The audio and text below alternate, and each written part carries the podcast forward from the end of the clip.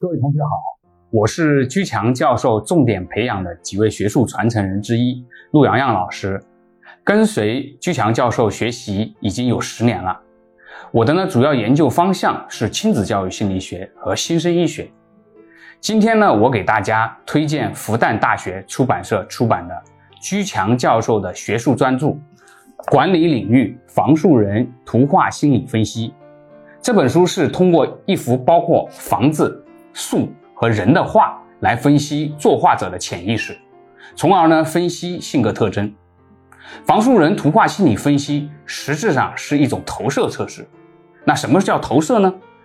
就是个体把自己的情绪、认知、行为移情到某一个对象上。投射是人人都有的。心理学不承认完全客观理智的人，那么人看问题一定受到心理状态、情绪、信息、经历、过去的记忆等等的影响。投射就是影响人看问题的客观性的诸多因素原因之一。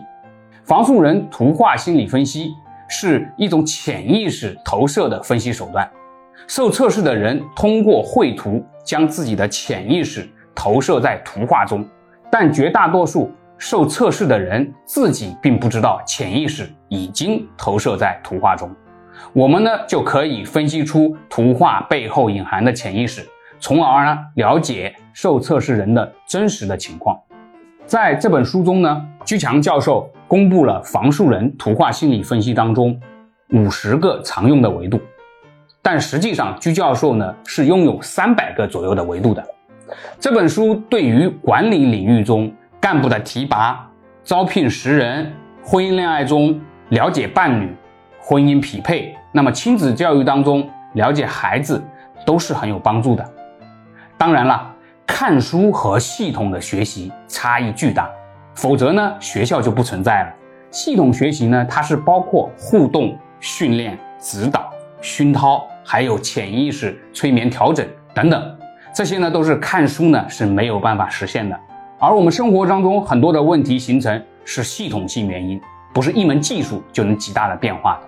好的，今天呢就给大家介绍到这里。大家如果需要学习本书当中投射理论，那么请按照后面的方式进行报名，免费获取。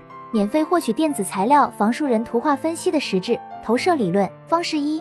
发送短信“投射”两个字到居教授工作手机号幺五二零二幺二二五八零。方式二：截图后微信扫描下方二维码，填写表格。预计一到二周会有学术助理跟您联系，把文章发给您。